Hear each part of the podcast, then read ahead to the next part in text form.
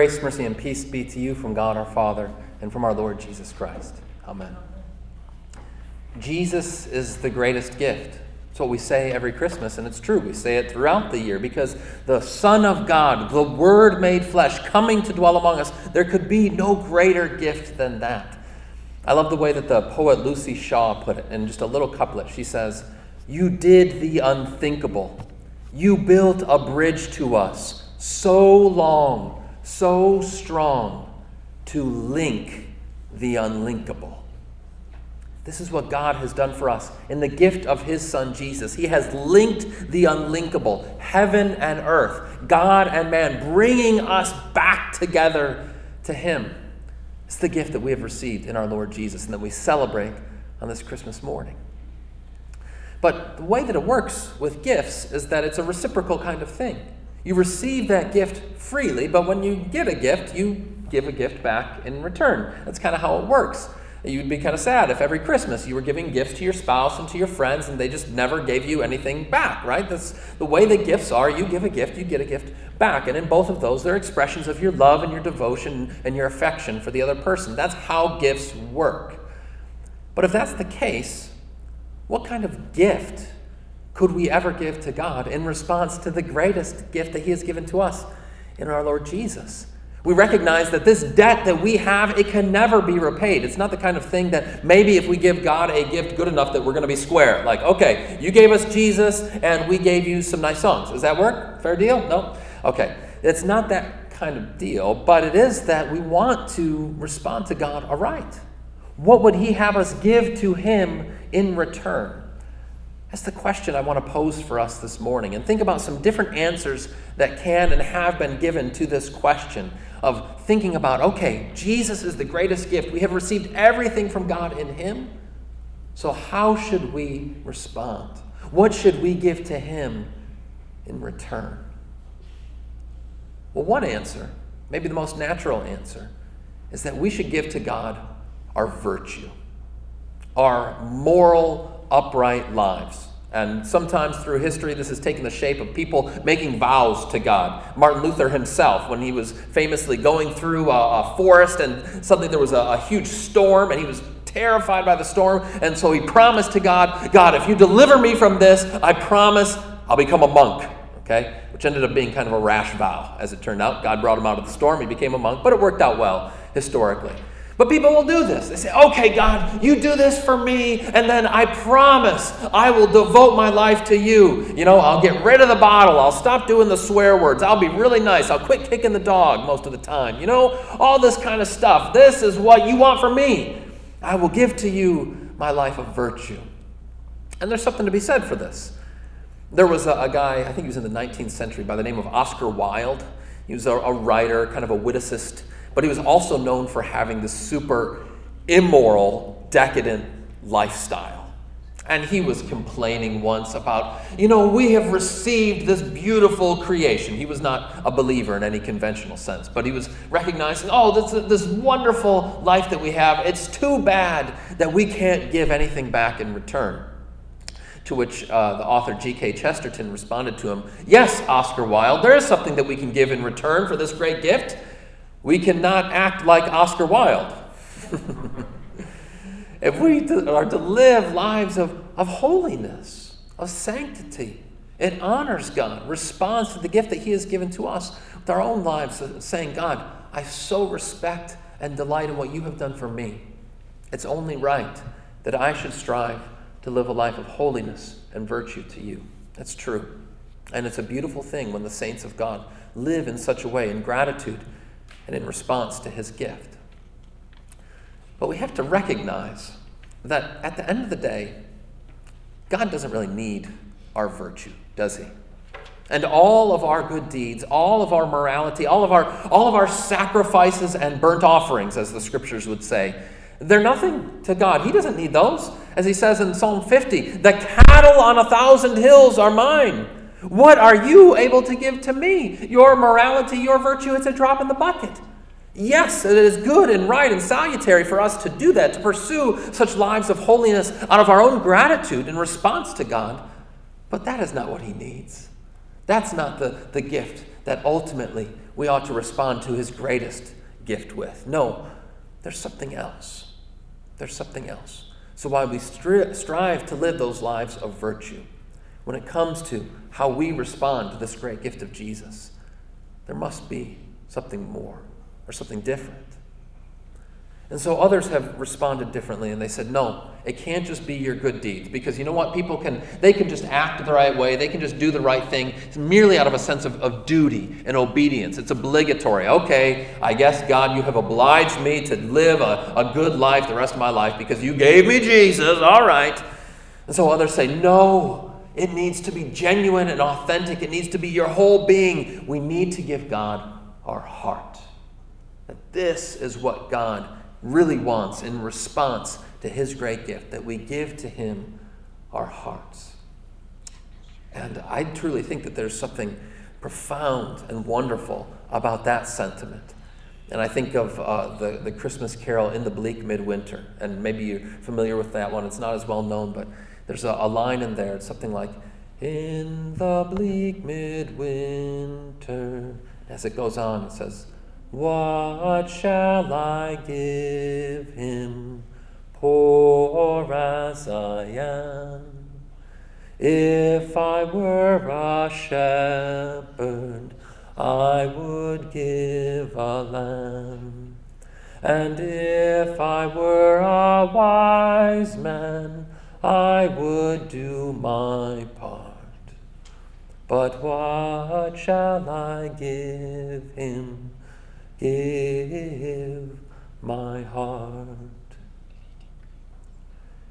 There's something beautiful and marvelous about that sentiment that, Lord, I want to give you the fullness of my being, my very whole self what more could I offer to you? Scriptures say in, in, Romans 12 that we get, in, in view of God's mercies, in view of everything that He has done for us, we should offer our lives up as living sacrifices, which is a way of saying we offer our lives up. We offer our very heart unto God and give it to Him. I think that's a beautiful thing and profoundly true. But there can also be a shadow side to this idea of, of giving God our heart when it's expressed in the sense of I want to offer God all of my being, I think it, it's, it's spot on. But sometimes, sometimes we think, okay, I'm going to offer God my heart, almost in a, a kind of prideful way. All right, God, I am giving you everything. Look at me. I am one who is totally sanctified, who's totally set apart and devoted to God. I am giving him my heart. that's kind of gross when you think of it that way.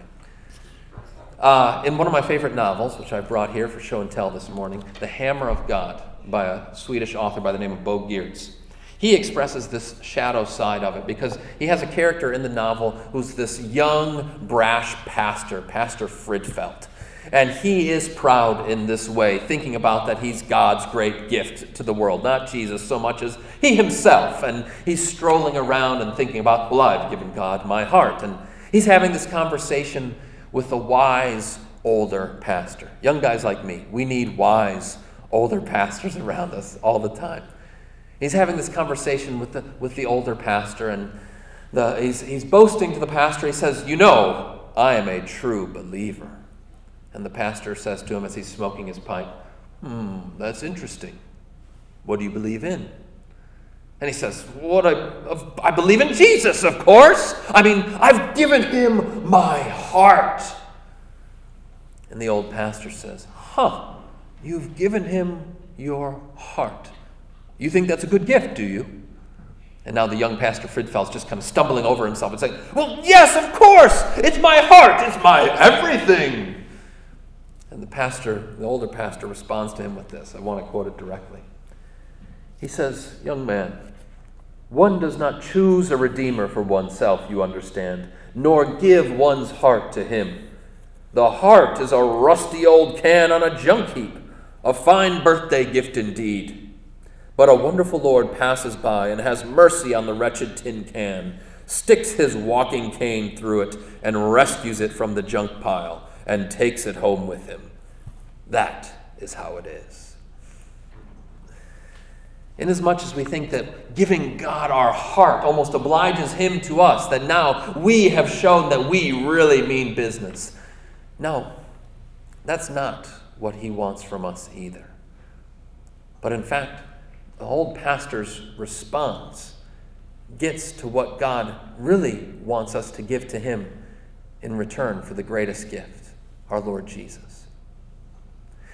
And you know, this is a question it's not new to us by any means. I mean, God's people have been asking this through the centuries. What can we give to God in response? And I'll tell you a story from a, a teacher in the early church, a guy by the name of Jerome, St. Jerome. He translated the Bible for the first time into Latin. It's the version of the Bible we have called the Vulgate. Super smart guy. And the story goes that on Christmas, many hundreds of years ago, Jerome had a vision he had a vision of the Christ child as a, as a little boy, and he was shivering. He was out in the cold. He was still in the stable, and he looked so cold and so helpless and so vulnerable. And in his vision, Jerome said to him, He said, My dear Lord Jesus, young Jesus, what can I give to you? I see you there shivering, and, and here I am. There must be something that I can give to you in response because you are the greatest gift. And the child Jesus says to him, Well, what, what could you give to me? And Jerome says, well, um, I'll, I'll, I'll, give to you all of my scholarship, all of my studies, and the hard work that I have done with books. I'll give that to you. And Jesus says to him, Well, thank you, but I don't need that. You do that out of gratitude, and it's a beautiful thing, but you don't need to do, give that to me. And Jerome says, Okay, then I will, I'll give you all of my good deeds. I will devote them all to you, all the good works that I can do. And Jesus says, You know that I don't need your good deeds. And Jerome says, Okay, all the money I have, I'm not a rich man, but all of my treasures, I will give it away and I will devote it to the church. I will give it to the poor. I will devote it unto you. I will give that in response for you, Lord Jesus. And again, Jesus says, Jerome, precious Jerome, thank you, but that's not what I really want from you. And Jerome's just crestfallen. He says, Well, then, Jesus, there must be something that I can give in response to all that you have given for me. You are the greatest gift. Then Jesus says to him, Jerome, I can see that you are generous and that you want to give to me. Let me tell you, child, what I want from you, what I want from you more than anything else. Give me your sins. That's what I want from you. Give me your sins. For my yoke is easy and my burden is light. And this is why I came to take that load from off your shoulders and to put it on my own. What can we give to the greatest gift? Give him your sins. And why is that? Because Jesus is God's bridge to us to link the unlinkable. And the only thing that can thwart that gift is if we allow anything to separate us from that gift. That's what our sins do. They drive God not away from us, but they drive us away from God. As we hide from Him in shame and think, Lord, I'm not good enough, I'm not worthy for you. He says, Don't you understand? It's precisely your unworthiness that I want. Every last splinter, every last skeleton, give it to me. Let nothing separate me from your love.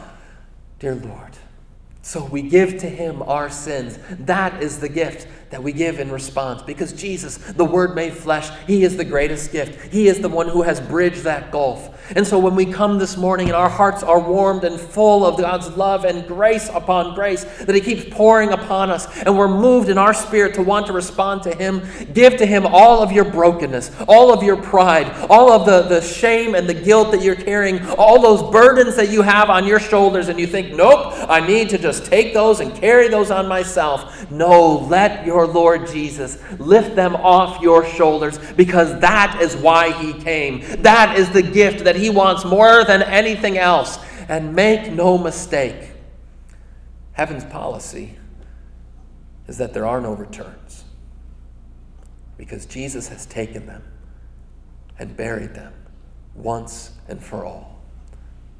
He is the greatest gift indeed. Amen. And may the peace of God that surpasses all understanding keep your hearts and minds in Christ Jesus. Amen. We stand to sing.